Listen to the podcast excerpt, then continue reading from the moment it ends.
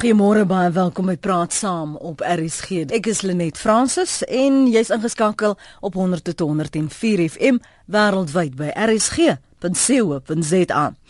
21 jaar in ons demokrasie. Maandag vier ons nou Vryheidsdag. Vir baie mense is dit net 'n lang naweek, laat ons maar nou eerlik wees, maar daar is verander is die begin van 'n nuwe lewe. Dis wat die 21 jaar vir hulle beteken. Nuwe geleenthede en 'n nuwe Suid-Afrika. Nou die Suid-Afrika is nou nie meer so nuut nie, maar vanoggend kyk ons na die vredesame oorgang wat ons gehad het na vryheid en demokrasie. Was die oorgang dalk te maklik? Hoe naby was ons aan 'n uh, oorlog, 'n burgeroorlog? Wat is jou soet en jou suur van die afgelope 21 jaar van demokrasie? Moenie net stil staan by die soet nie of net die suur uitdeel nie. Uh, laat daar balans wees as jy vanoggend inbel en saam praat op 0891104553 0891104553 en jy deel jou soet deel ook jou suur oomblikke met my. My gas vanoggend is voormalige minister Rolf Meyer. Hy was een van die hoofonderhandelaars um, en ons het ons gehelp. Ek onthou destyds met Cyril Ramaphosa en en die twee uh, partye uh, en hulle onderlinge um, adviseurs sou ek maar seker aanneem dat ons nou vreedsaam kon oorgang na demokrasie. Baie welkom by Praat Saam Rolf, dankie vir jou tyd. Dankie Lenet, goeiemôre. En welkom terug in Suid-Afrika te loops. Baie dankie. Dit is lekker om hier te wees. Nee, kan kan ons ek ek gaan nou ver terugneem en ons maar moet eers daaroor praat. Destyds die gesprekke met die onderhandelinge met eh, Nelson Mandela hoe hoe sou jy dit beskryf? Ons praat hier voor 94 en voor sy vrylating. Nou kyk, ons het in 1990 begin natuurlik na uh, president Mandela se vrylating uit die gevangenis het ons begin met die gesprekke. En aanvanklik was dit maar 'n ja, 'n baie spannende situasie want ons nie presies geweet waarheen ons gaan en hoe ons dit gaan vat nie ons het geweet ons moet praat met mekaar. Ons het geweet is nodig om dialoog te voer. En ons het geweet dit is nodig dat Suid-Afrikaners te mekaar kom om die oplossing saam te soek. So daar was 'n daar was 'n eienaarskap wat almal geneem het aan beide kante van die spektrum destyds om seker te maak dat ons vorentoe beweeg. Maar uh, die spanning was daar in die lug vir ten minste 2 jaar vanaf 1990 vir 2 jaar voordat ons regtig om die tafel gaan sit en ernstig begin praat het oor 'n nuwe grondwetlike bedeling. Daar was 'n groot klomp faktore en ons moet nooit uit die oog verloor nie. Groot klomp faktore wat geweldpleging aangeblaas het. Uh veral nadat die ANC ontperk is, die uh uh buitelanders teruggekom het, begin terugkom het in die land. Ek praat van die exiles. En uh en dit het meegebring dat daar spanning op grondvlak was op groot skaal. Daar is meer mense dood in daai geweldpleging vanaf 1990 deurlopend tot en met 1994 as wat daar voor dit in die hele apartheidsera uh, omgekom het. So ons moet nooit uit die gedagte verloor dat dit spannende tye was, dat dit gepaard gegaan het met onsekerheid mm. en geweldige politieke kompetisie op die grondvlak en dit het gelei tot die geweldpleging wat uitgebreek het.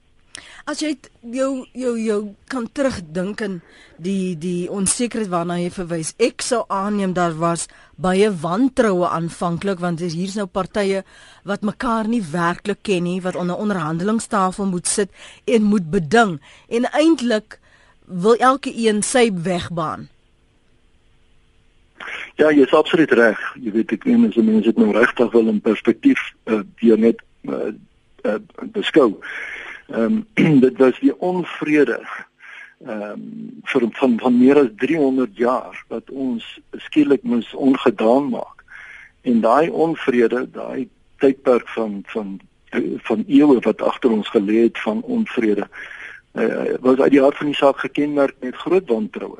Ons het uh, oor die tafel begin sit en na mekaar kyk en gewonder hoe kan ek saam met hierdie mense en dit is die benadering aan die eerskant hoe kan ek met hierdie mense aan die oorkant te ver maak mm. hoe kan ek hulle vertrou hoe kan ons regtig by 'n punt uitkom dat ons ehm, 'n uh, vredesame oplossing kan kan bewerkstellig Maar ek dink die belangrike in, hierdie opsig um, net was dat die die die dialoog, die gesprek wat gesprekke wat ons met mekaar gevoer het, het aanleiding aan daartoe gegee dat ons wel vertroue onderling in mekaar begin ontwikkel het. Mm. Dit was nie was nie daarvan meet af aan nie. Ja. Ek ek bly dink dat vertroue is iets wat begin met die feit dat jy mekaar leer ken, dit ontwikkel dan in respek en uiteindelik dan kan jy mekaar stap met begin vertrou. Mm. Ek ek wil gou nou twee denkrigtinge hier skei. Die van politieke leiers van daardie tyd en en die van partylede. Wat het Wit en Swart destyds gesê op grondvlak aan julle? Ehm um, daar was uit die aard van die saak um, aan beide kante uh, verskillende vorme van weerstand teen hierdie poging om vreedsaam uh, oplossings te soek. Ek dink nie Mandela aan die leierskap van die ANC was dit was onderdruk en hy dit meer as een keer uh, erken daarna. Hulle was dit was onderdruk van mense wat gesê het maar ons wil net die mag hê, ons wil nie gryp. En daar was baie geleenthede waar meneer Mandela spesifiek homself maar ook ander leierskap van die ANC. Ehm um, mense tot kalmte moes bring. Ek meen die mees bekende geval was sekerlik die die dood van Chris Hani in 1993. Um, ons weet almal hoe meneer Mandela se rol daar tot uiting gekom het en hy mense gekommeer het en gesê het nee, julle gaan nie nou straat toe nie, julle gaan nie nou mag in eie hande neem nie. Ons gaan die onderhandelingsproses afhandel tot en tot 'n vreedsame einde bring. Ehm um, en uh, ingeluks was daar aan aan aan die blanke kant uh, aandrang op uh, geen verandering. Uh, aandrang dat ons met alles behou soos dit was. Uh, mense wat uit die apartheidsmodel wou behou. Ehm um, ons weet almal van Eugene Terplans en die AWB maar maar daar was groot uh, groot druk uit uit meer gematigde selfs regse geleedere. Uh, dit het uitgeloop op meneer de Klerk wat besluit het in 1992 om 'n referendum onder plan te stel. Uh om om blankes te kry om te sê wil julle voortgaan met die onderhandelingsproses wil julle voortgaan met die proses van onderhandeling of nie mm -hmm.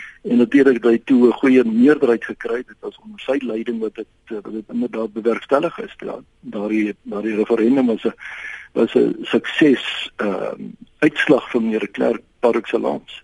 Wat was dit 'n geval van dit is die onvermydelike dat ons hierdie gesprekke moet begin dat ons moet konsensus uh, bereik oor die vrylating van Nelson Mandela, die posisie die ekonomie waarin die land was destyds. Wat was die oorwegings wat daardie soort gesprekke genootsaak het want jy kan nie net na 'n persoon kom en sê ek soek nou dit van jou terwyl jy nog nooit daardie gesprek of die gedagte daar gelaat het by hulle nie.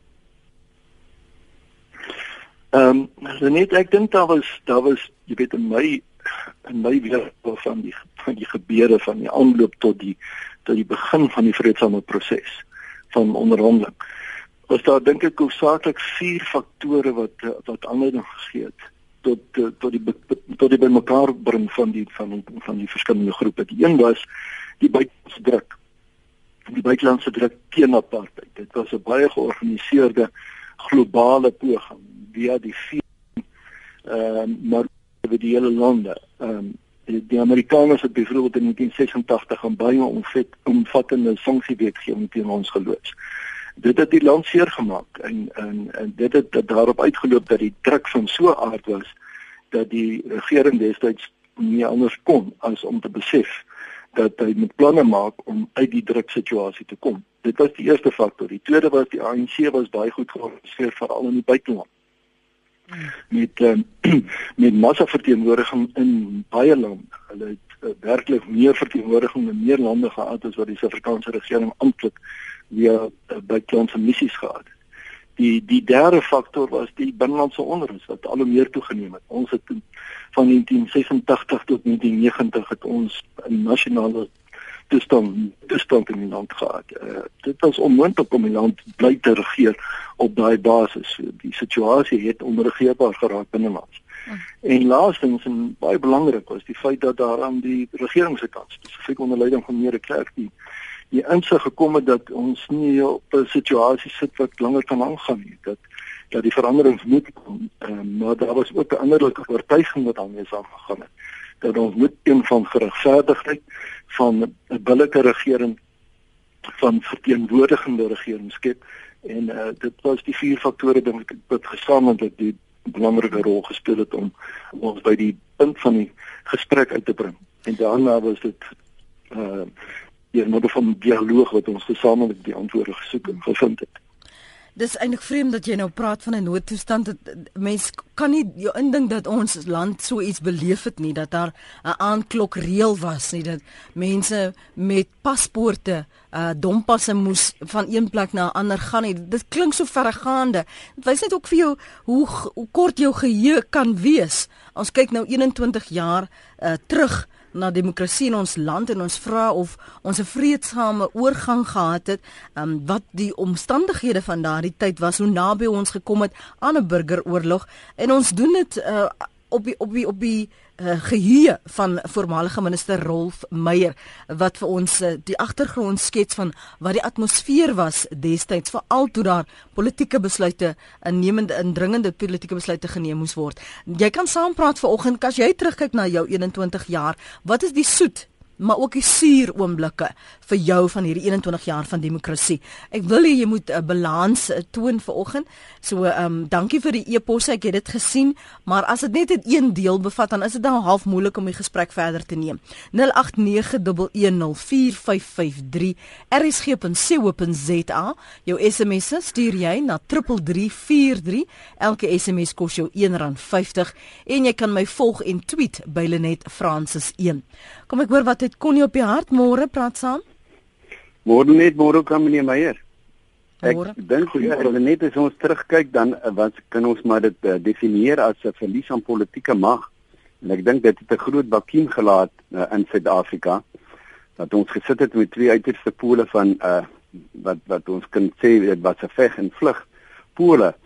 Maar uh, ek wil net verwys na Toynbee het 'n boek geskryf oor history of civilization uh mhm. -huh. en hy het gesê beskawing kan nie ontwikkel as die uitdaging te swak is om beste in hom na vore te bring nie en hy beklemtoon dit dan en sê 'n volk kan ondergaan as die uitdaging te kragtig is sodat hy dit nie kan oorwin nie. Ek dink ons het 'n goeie pad gestap. Daar is maar sout en uh soet en suur. Uh ek bedoel daar is mos nou droë wyn en 'n soeterwyn. Maar ek dink ons Ek dink ons het eh, 'n uh, nuwe in 'n nuwe gepolariseerde gemeenskap na vore gekom met met uh, nog steeds verskille tussen ryk en arm ongeag die ras. Maar ek dink tog dat sommige wel sommige uh, welvarende wit mense het nou onttrek totaal van die ons uh, van die samelewing omdat daar nuwe uh, lewenstyle ontwikkel het. Ek dink die tyd is ryp dat ons self moet begin verantwoordelikheid uh, aanvaar vir die toekoms en uh, daar moet meer kreatiewe samewerking uh veral oor uh, ek dink alliansievorming oor klein politieke grense heen mm. om 'n uh, beter positiewe ingesteldheid van Suid-Afrika te maak. Ek so, luister vir julle in 'n mooi dag. So so dis hoe jy dit se opsom 'n bietjie van die soet en die suur en dan ook die die, die hoop vir het, vir dit vir 'n volgende 21 jaar, Connie. Ja, ek dink ons kan 'n wenland maak en uh veral as Afrikaners nie toelaat dat verskille hulle verdeel en verlam nie. Ah, kom ek mooi mooi, mooi dag vir jou. Dankie. Ek hoor wat die ander luisteraars te sê het. Dis nou 20 minute voor 8. Ek kyk intussen ook na jou uh, eh, SMS'e. Um, ons wit mense veral die wat nie met die regering van destyds saamgestem het nie, het ook vry geraak is net bietjie besorg oor waar's die res van daardie oor die oor dit lyk of die regering nou die vryheid van gewone mense begin wegvat stukkies gewys sê Marie. Dis haar SMS by 3343. Die laaste ruk met hierdie xenofobiese aanvalle.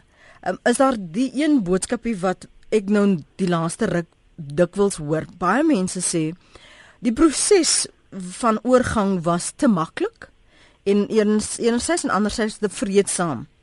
En dit is hoekom daar nie genoeg saam harder gewerk is aan rasseverhoudinge nie en om mekaar se ruimtes beter te bes, bes, verstaan en te respekteer nie Rolf. Weer te maklik gekom.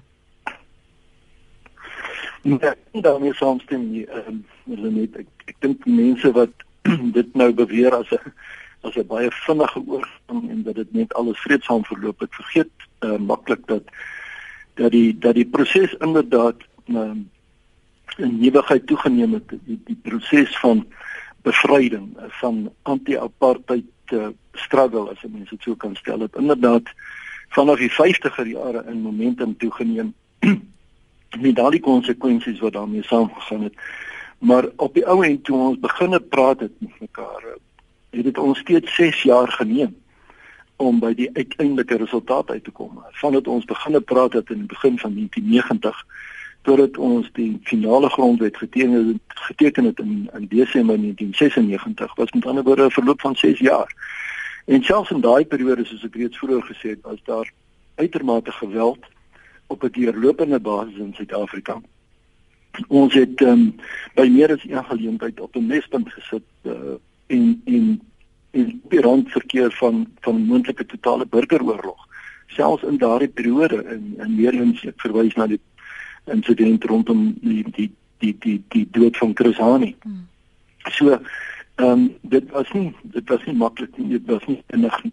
Dit was uh, nie uh, sonder geweld nie. En ek dink ons moet um, met dit in perspektief hou so uh, om om nou die bewering dit te maklik gehad en daarom pluk ons nou die vrugte dink ek is heeltemal die saak uit uit verband uitdruk. Die die die stemme wat destyds veral onder Afrikaan geleedere um, wat nie gehoor is nie, wat onderdruk was, het julle baie teenkanting gekry of wat ten minste vandag beweer hulle is nie destyds gehoor nie. Het julle toe uh, teenkanting gekry? Hoe het julle dit gefasiliteer? Ek bly dink dat uh, hulle net een van die suksesse van ons um, van ons resep van destyds was die feit dat ons daar geslaag het om om um, op 'n inklusiewe manier met ander woorde 'n geleentheid te skep vir almal tot deelname uh om die tafel te sit en deel te neem. Uh, daar was met ander woorde geleenthede vir elke groepering in die land, die wat uh, ten gunste was van die proses soos hy ontwikkel het en selfs die wat daar teen was almal het die geleentheid gehad om om by die tafel te sit en deel te neem aan die gesprek. Ons het 'n totale inklusiewe benadering gevolg. En en selfs diegene wat by tye nie wou deelneem aan die gesprek nie, so se plekke is oopgelaat vir hulle om enige tyd terug te keer. Uh daar was geen besluit om enige iemand uit die proses te hou nie. Ehm um, ek dink die beste voorbeeld daarvan was die Inkatha Vryheidsparty wat gekom en gegaan het maar die, ta die tafel het of hulle hulle stoele het altyd oop gestaan as hulle nie daar was nie en hulle kon enige dag terugkom. So ehm um, ek dink almal moet uh, en, en, en dit is 'n belangrike les net ook vir ons waar ons vandag staan. Ek dink almal moet die geleentheid kry om deel te neem en hulle sê te sê en en op die ou end op daai manier 'n uh, inklusiewe um, gesamentlike uh, oplossing te kry vir die vraagstukke waarmee ons worstel en, en nuwe vraagstukke waarmee ons vandag worstel. Hmm. So ehm um, ek, ek dink nie enige iemand kan met reg aanspraak daarop maak dat hy of sy nie aangehoor is in die proses destyds. Ek gaan terugkom na die onderhandelinge van destyds. Roep al net vir my aan asseblief JJ wil saampraat. Môre. Goeiemôre Lenet, JJ hier van Mosselbaai en uh, meneer Meyer. Ek wil amper sê jou geëerde gas daar want ek weet so baie gebalanseerde politikus het ek hom al die jare gesien en uh, ek luister ook vanoggend na dat hoe hy die ding benader en is weer eens baie goed gebalanseerd en so. Wat ek wil sê is die soet en die suur. Die soet is natuurlik toe meneer Mandela vrygelaat is en dit was heeltemal 'n dit was amper 'n verrassing kan ek sê vir die blanke Suid-Afrikaners. Destyds was ons was nie baie goed bekend met meneer Mandela. Ons geweet wie sy en ensovoorts ensovoorts maar dit is baie positiewe terugvoer deur die media deur al die jare gehad terwyl hy daar op die eiland was. Maar toe hy nou uitkom, toe sien ons nou hier wat, wat nou eintlik hierdie man steek en hoe wat was en hoe die land gedraai het vir dit goeie en die wêreld sokkerbeker wat toe gevolg het die latere jare en al die mooi goed wat al gebeur het in die land. Uh, dit is die soet en ek ek dink baie van ons verlang nog ons terug nou na 'n leier soos meneer Mandela uh met hierdie nuwe bedeling of die laaste 21 jaar waarna jy verwys het. En uh, die suur uh Lenet meneer Meyer is nou maar net die die nuwe bestel nou die nuwe regering wat nou nie beantwoord aan al die vrae en die goed wat ons nou so onseker mee sit en ja, moet ons saamwerk. Ek dink ons moet saam staan en soos my my my reg verwys het ons moet ons moenie die enkate was nou nie by die tafel altyd teenwoordig. Al die partye moet om die tafel sit en ons moet hierdie ding bedinge en be, be, be, be, bespreek en ons moet planne uitwerk hoe ons hierdie ding vorentoe gaan vat. Want dinge is baie negatief op die oomblik by almal En dit maak nie saak van van kleure of ras of waar jy vandaan kom. Almal is onseker, veral nou met Fkom en al die goedjies wat nou in die in hierdie uh, ja. die Kan ek gou inkom? Ekskuus net. Ek wil gou vir jou vra. Ja. Ehm um, praat vir my oor jou onsekerhede en jou hoop vir jou vir JJ en JJ se familie. Ja, my onsekerhede is is is waarna toe ek is uh, ek is betrokke. Uh, ek woon al lankal in die buiteland, so 4, 5 maande van die jaar in Amerika en by by ek wil nie graag die land uh, verlaat nie en ek dink baie mense voel soos ek hulle is onseker al. Die ouens wat aan die ander kant sit vra weer moet hulle terugkom. Baie onsekerheid vir JJ en my familie en my kinders wat hier is behalwe die wat nou oorsee is, is net uh gaan ons 'n uh, punt bereik waar ons regtig klarigheid nou kry oor oor landsbelang oor oor gaan gaan die gaan die vrae wat ons vra in ons harte beantwoord word deur die regering soos uh die ekonomiese bestel. Soos die die die goed wat aangaan die parlement die ouens wat wegkom met moord in die manne wat die wat die land moet lei wat uh ministers en en en dan korrupsie. As die goed aangespreek kan word en ons kan nou tot 'n vergelyk kom dan glo ek dis wat die kamer gaan weer so sak in 'n skram uh, saam. En ons gaan sê kom ons druk vorentoe en ons ons beer vorentoe want ons kan dit maak. Ek is baie positief oor die land. Ek is baie positief oor mense wat praat oor die volk, jouself wat baie keer hier onderwerpe aanhaal en aanroer omdat jy self hulle net uh, ook 'n uh, uh, publieke figuur geword het en jy self belangstel in vrede en in vordering. En dit is jou uh, dit is jou jou jou jou nering glo ek om om te help dat ons die ding bereik. En mense soos my wat daar by jou sit, hy sal nooit gaan lê daai man nie. Ek ek ken hom nog nie persoonlik nie, maar ek sal daarvan hom sy hande skud, maar ek luister altyd ook na hom want die man is gebalanseerd in sy in sy uitkyk. Dankie vir jou mening JJ. Dankie vir jou kommentaar daar. As jy um, met uh, eh, JJ verskil, as jy baie welkom om van jou te laat hoor. Ons kyk wel volgende egter na die die soet en die suur.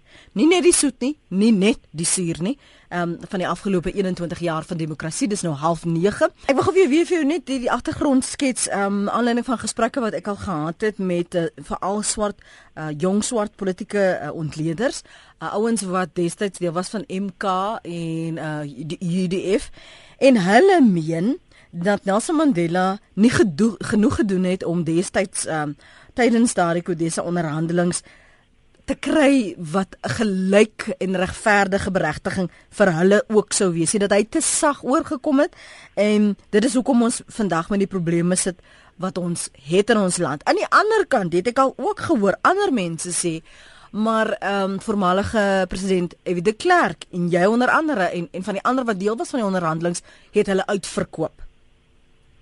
Wat is julle reaksie ja. daarop? Ek dink um, jy jy jy presies uitgespel wat uh, wat die tipiese situasie rondom die onderhandelinge was en ek wil dadelik sê ek dink in in ander onderhand alle onderhandelingssituasies waar daar ook al konflik was in die verlede kry mens maar hierdie um, uitspeel van die verskillende aandringe aan beide kante met ander woorde die ouens aan die regterkant sal uh, van die spektrum sal voel hulle is uh, uitverkoop en die ouens aan die linkerkant van die spektrum sal sê hulle het nie genoeg gekry nie. En en dit is 'n tipiese verskynsel wat ook in ons situasie geld. Ek, ek kan dit heeltemal begryp dat mense so argumenteer want almal dink dat die hart van die saak nie dieselfde nie. Hmm. Maar ek dink die feit van die saak is ons as ons gaan kyk na die eindresultaat, die eindresultaat was die grondwet wat ons vandag het. En in daardie grondwet het ons al hierdie vraagstukke aangespreek. Uh die vraag was dus nie wat is die uitloop van die onderhandelinge die vraag is eerder vraag is eerder vandag wat was die uitloop van die toepassing van wat het ons ooreengekom net wil twee punte uitwys die een was ons het in die grondwet ooreengekom dat daar sal swart ekonomiese bemagtiging wees die beginsel is vasgelê in die grondwet en die ander ene was ons gesê daar sal affirmative action wees um, in die geval van swart ekonomiese bemagtiging het dit uitgeloop op wetgewing wat oor die afgelope 21 jaar verskillende stadiums en forme aangeneem het. Ehm um, en dieselfde geld ook vir grondhervorming te loops. Ehm um, dit was ingeskryf in die grondwet daar sal grondhervorming wees. My probleem as ek vandag met ontleed oor hoekom het ons dan ten opsigte van sekere van hierdie aspekte nie geslaag nie was eerder die die toepassing van beleid of die uitwerk van beleid wat gegrond was op daai beginsels wat in die grondwet vasgelê was. En ek dink ons ons moet vandag vir mekaar vra vra en ek is persoonlik betrokke by so 'n gesprek mm. rondom die ene onderwerp van grondhervorming. Om te sê maar maar dit wat ons nou op die wetboek het in terme van grondhervorming, slaag nie, dit werk nie doodgewoon nie. Dit mors eintlik die staat se geld. En kom ons kyk na maniere waarop dit prakties toegepas kan word tot die voordeel van van die mense wat daardeur veronderstel is om voordeel te kry en tot die uh, tot wat kan lei tot voedselsekerheid vir Suid-Afrika byvoorbeeld. Mm. So ja, so kom van hierdie goed wat wat met aandag kry by wyse van beleid en die toepassing van beleid en ek dink dit is uh verkeerd om hoegenaamd verkeerd om om die bewering te maak dat dit nie aangespreek was in die onderhandelingstyd nie of dat dit nie bereg was by wyse van die grondwetlike onderhandeling. Ehm um, maar 'n grondwet is nie daar om beleid voor te skryf nie. 'n Grondwet is nie daar om beleid uit te voer of te implementeer nie. Uh dit gee die basis waarop uh, beleid moet toegepas en uitgevoer word en uh, dit hang af van die regering van die dag en die mense wat van tyd tot tyd in die parlement sit wat uh, wat die toepassing moet bewerkstellig. Ehm um, en so kan ons deur 'n hele aantal onderwerpe gaan tot dieselfde gevolgtrekking te kom. Maar ek dink om om nou te beweer dat president Mandela uh nie die kom ons sê die armes ter wille was nie, sou 'n totaal verkeerde aanname wees. Ehm um, ek stem saam. Uh daar is uh te groot ongelykheid in ons land. Ehm um, die onewewigtigheid in daai verband is te groot. Daar's met ander woorde 'n klein beperkte getal mense wat werklik ryk is wat die vermoë en groot getalle mense wat wat net eenvoudig in, in armoede sukkel. En die vraag bly hoe hoe slaag ons daarin om daai gaping te vernou? Want dit is 'n wêreldwye vraag. Dis nie net hier in Suid-Afrika wat dit te sprake is nie. Ja. Ehm um, die die voorbeeld om dit te bevestig is kyk wat gebeur in Noord-Afrika op die huidige oomblik. Elke dag sien ons mense wat besig is om te immigreer uit Afrika uit na Europa. Hulle beland in moeilikheid in die Middellandse See as gevolg daarvan.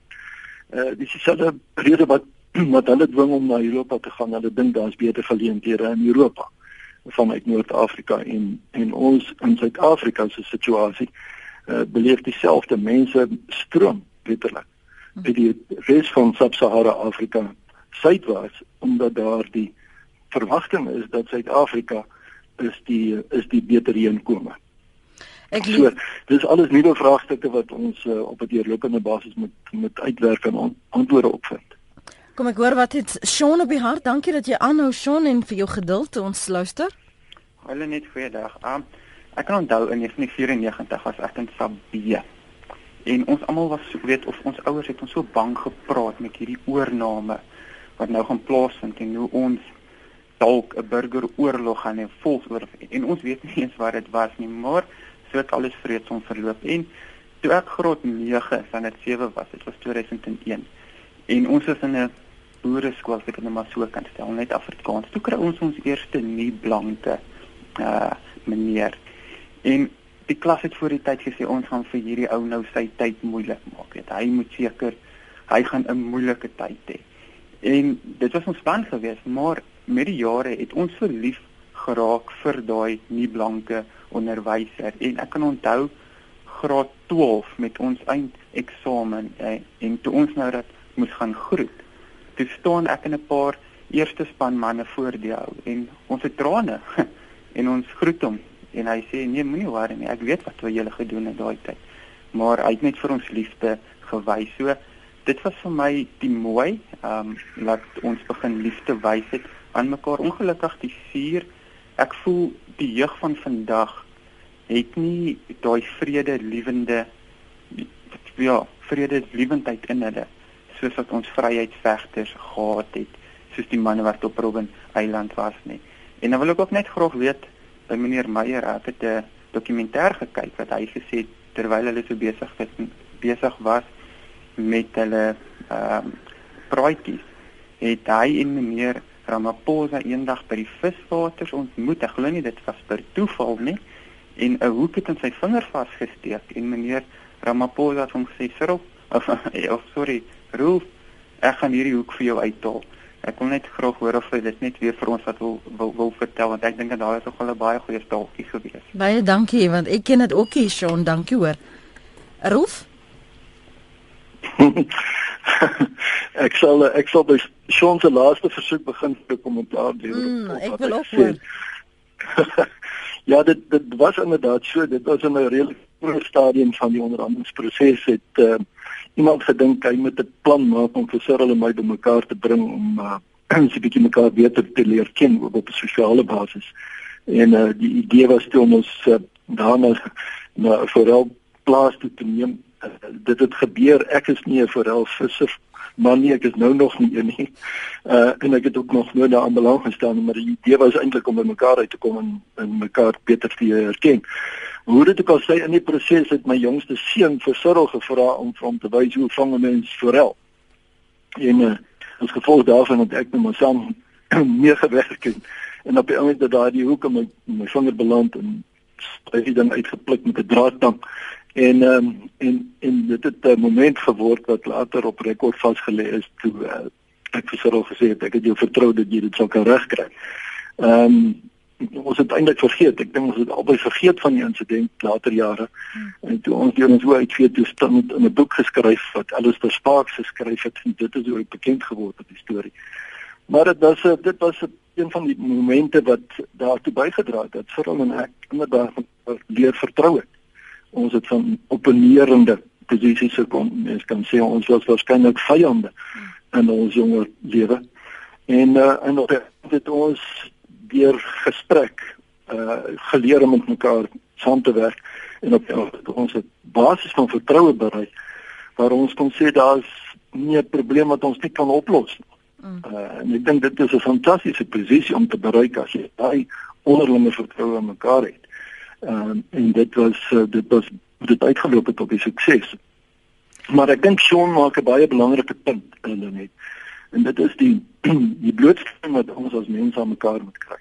Ehm um, soos wat hy nou beskryf het die onderwyser in hulle geval waar daar ook wantroue was en wat uitgeloop het op uh, die erkenning dat ehm um, die man wil nie onderwyser wil vir hulle net die beste gee en net die beste doen. Ehm um, en ek dink dit is dit is die nodigheid wat on, in ons samelewing moet met met plaasvind.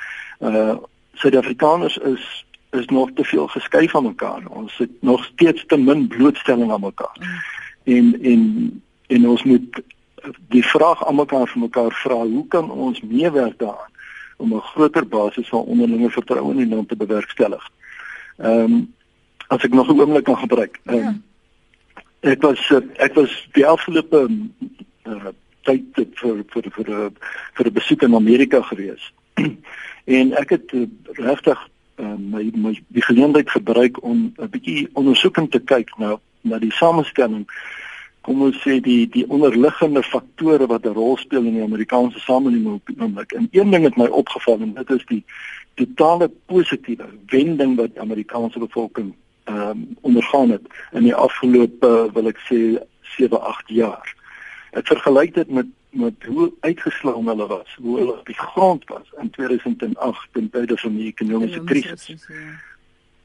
Amerika was die hardste getref van alle lande op aarde op daai tydstip.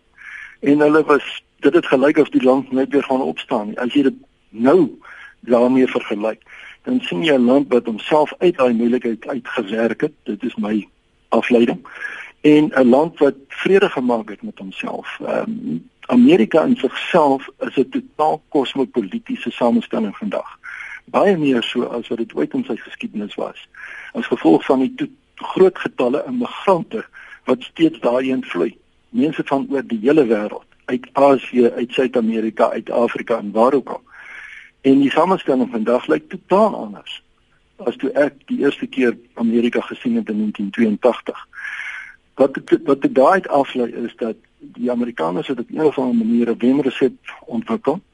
Ek is nie heeltemal seker wat die oorsprong is van daai wenresep nie. Ek sou graag meer daarvan te wete wil kom.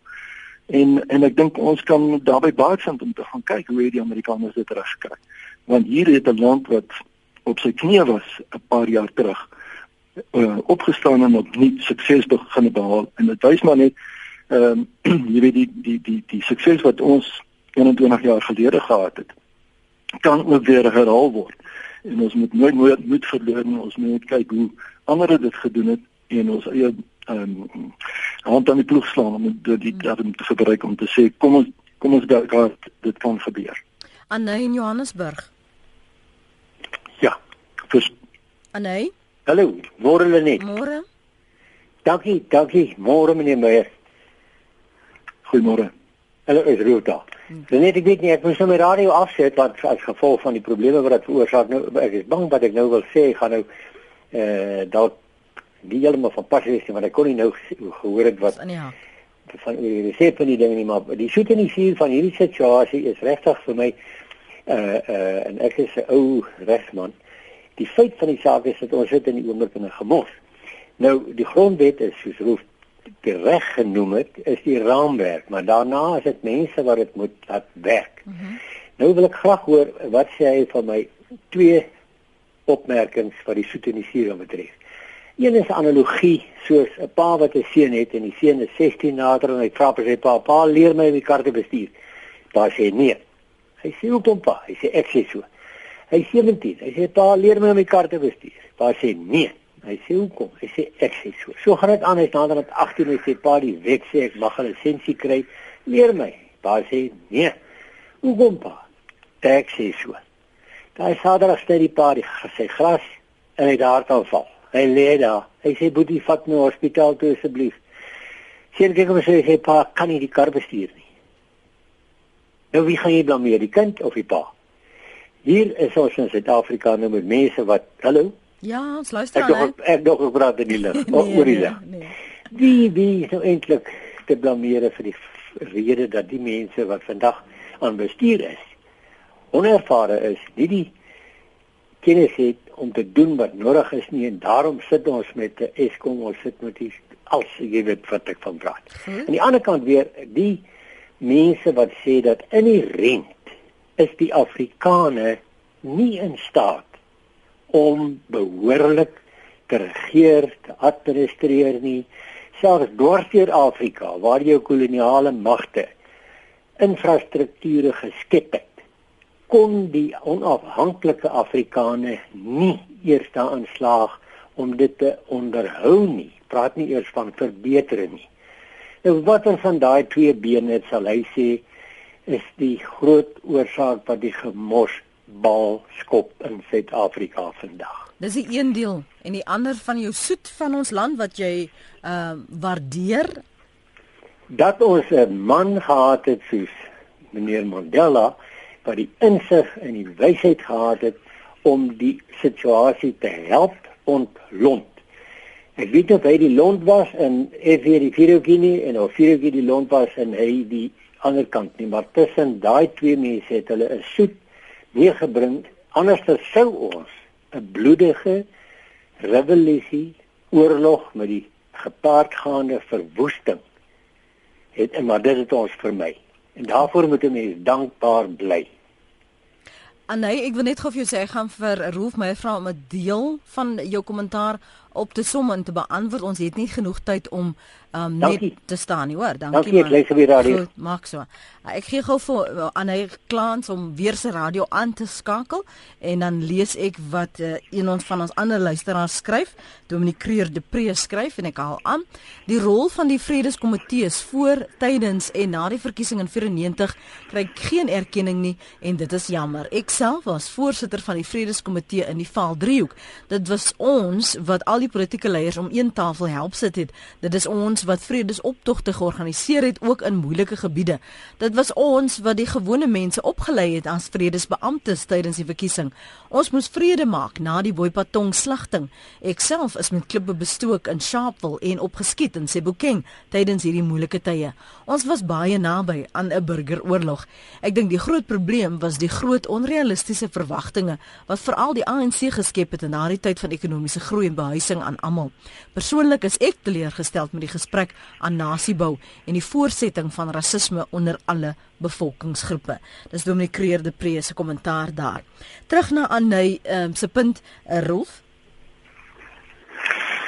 Ja, ek sou baie graag wil 'n kommentaar maak ook uh, lewer ook op op wat Creer daar gesê het, maar laat ek eerstens laat ek eerstens reageer op Anay se punt. Ehm um, en ek wil so 'n bietjie filosofies daaroor gaan. Die die die feit van die saak is Suid-Afrika uh na 1994 moes 300 jaar of meer ehm uh, van apartheid ongedaan maak in herstel. Uh dit is die dit is die bottom line. Ons kon nie wegstap daarvan nie. en ons kan nog steeds nie daarvan wegstap nie. Die oomblik van politieke oorgang, die die transisie wat ons bereik het in 1994 was 'n was 'n blitsige oomblik. Die een oomblik was die ou grondwet nog in werking en die volgende oomblik was die nuwe grondwet. Die grondwet wat ons vandag ken in werking.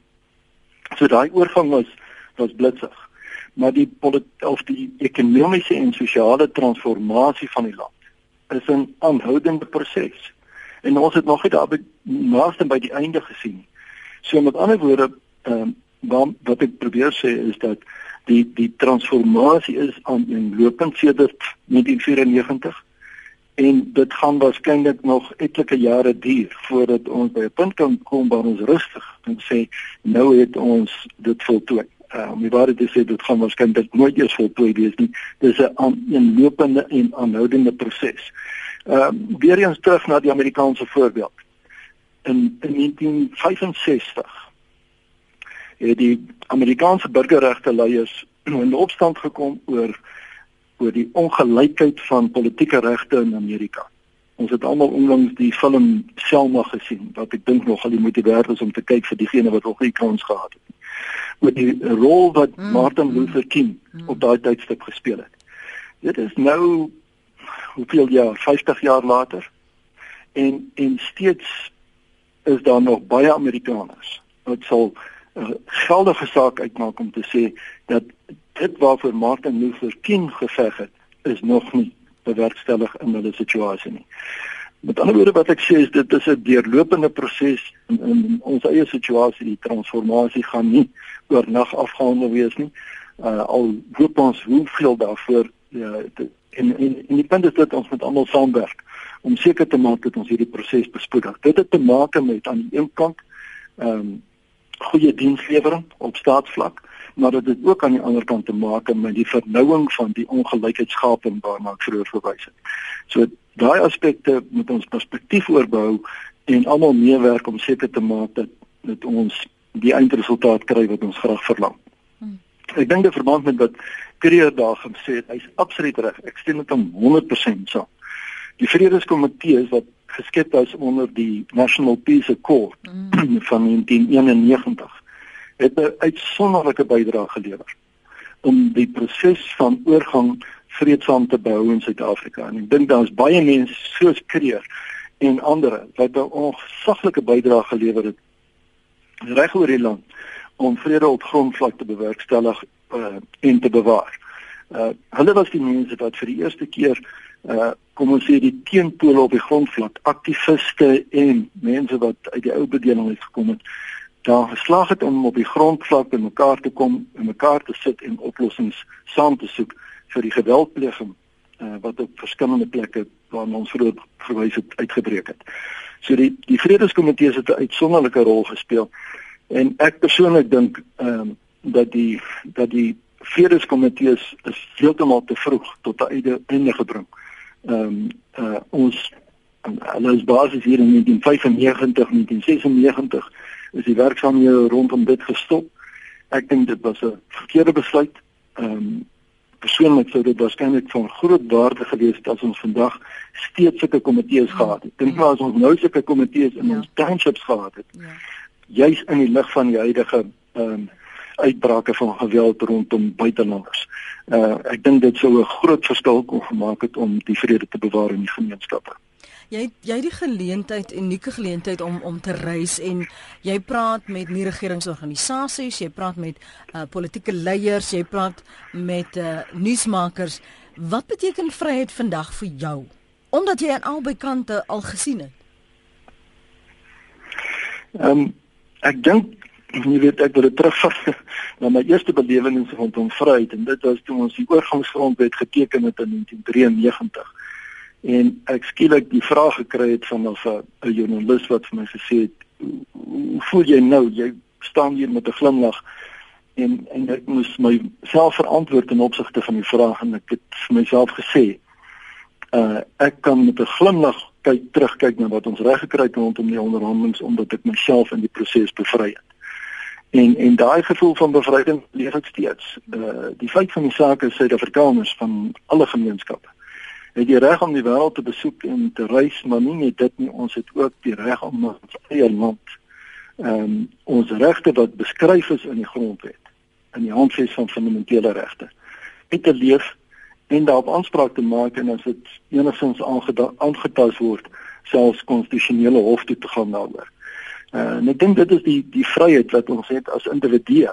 Ehm um, jy weet ons het in die verlede in kokonne geleef en ons het gedink ons met ons vryheid om daai kokonne waarin ons was bestuur. Met ander woorde, ons het aanspraak gemaak op sulke goed soos groepsreg, op uh, minderheidsregte en en en dis meer. Wat ons vandag het, is 'n stelsel wat voorsiening maak daarvoor dat ons as individue gelyk is. En dit is die vryheid wat ek dink ons bewerkstellig het en dit is die vryheid waaroor ek steeds baie graag um, praat met ander in ander konfliksituasies, maar dis ook die vryheid wat ek persoonlik geniet. Dankbaar soos altyd vir jou tyd hier op RSG en op Praat Samroof. Mooi dag verder. Dankie, dieselfde. Dit was 'n uh, voormalige minister Rolf Meyer wat sy insigte en ervaring en denke van destyds die afgelope 21 jaar uh, toe ons uh, om 'n onderhandelingstafel gesit het met ons gedeel het tot waar ons vandag is en wat sy hoop vir ons land is.